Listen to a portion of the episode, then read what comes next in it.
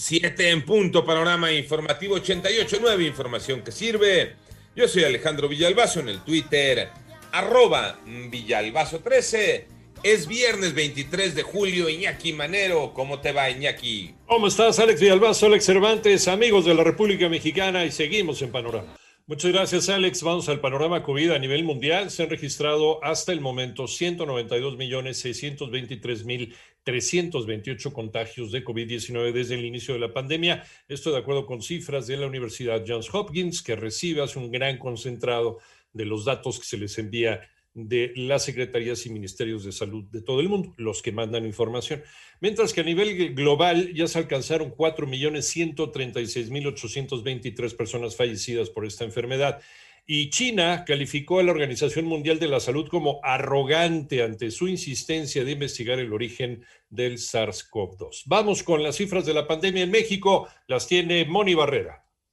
Con la notificación de 16.244 nuevos casos en un día, la Secretaría de Salud confirmó que ya son 2.709.739 casos de COVID en el país y 237.626 defunciones, lo que representa 419 decesos más en un día. A través del boletín técnico se informó que las entidades que acumulan el mayor número de casos son Ciudad de México, Estado de México, Guanajuato, Nuevo León, Jalisco, Puebla, Sonora, Tabasco, Veracruz y Querétaro. El número de casos estimados en la semana epidemiológica epidemiológica 27 del 4 al 10 de julio presenta un aumento de 46% en comparación con la semana anterior. En 889 Noticias, Mónica Barrera.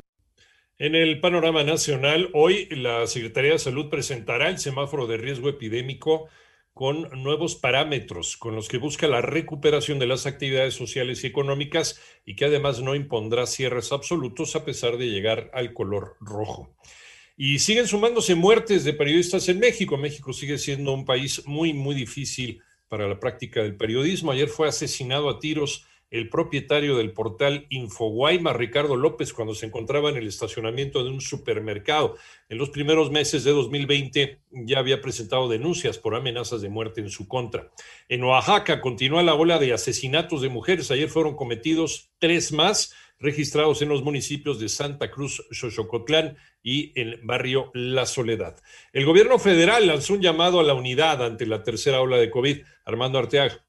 La secretaria de Gobernación pidió un esfuerzo conjunto de las gobernadoras, los gobernadores y la jefa de gobierno para contener la tercera ola de contagios de COVID-19, pero considerando en su ejercicio de gobierno la modificación de las variables de medición establecidas en la metodología de los semáforos, les pidió trabajar unidos como hasta ahora lo han hecho a nivel federal y local para frenar esta nueva ola de contagios, privilegiando en todo momento la salud de todos, pero dijo sin descuidar el impacto social que la pandemia ha implicado para la mayoría de la población. Al encabezar la reunión con ejecutivos estatales, la funcionaria anunció que el Consejo Nacional de Salud analiza la propuesta de mantener los espacios públicos abiertos con el propósito de proteger la economía y retornar a la educación presencial en beneficio de la sociedad. Para 88.9 Noticias, información que sirve Armando Arteaga.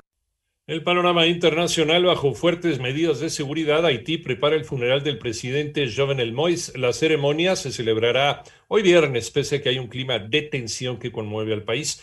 Y luego de que miles de sitios web experimentaran fallas en su servicio, la empresa Akamai, que es uno de los proveedores de Internet y servicios relacionados más grandes del mundo, reconoció fallas en el servicio de TNS las principales afectaciones se registraron en países como Estados Unidos, España, Francia, México, Reino Unido y Australia. Cuba calificó como calumniosas las sanciones anunciadas ayer por Washington y dijo que Estados Unidos debería, en cambio, atender la represión y violencia social en su propio territorio. Señales sísmicas de Marte registradas por la misión InSight de la NASA ha permitido confirmar que el planeta tiene un núcleo líquido y metálico este núcleo tendría un radio de aproximadamente 1.830 kilómetros, según detalla el primero de los estudios publicados.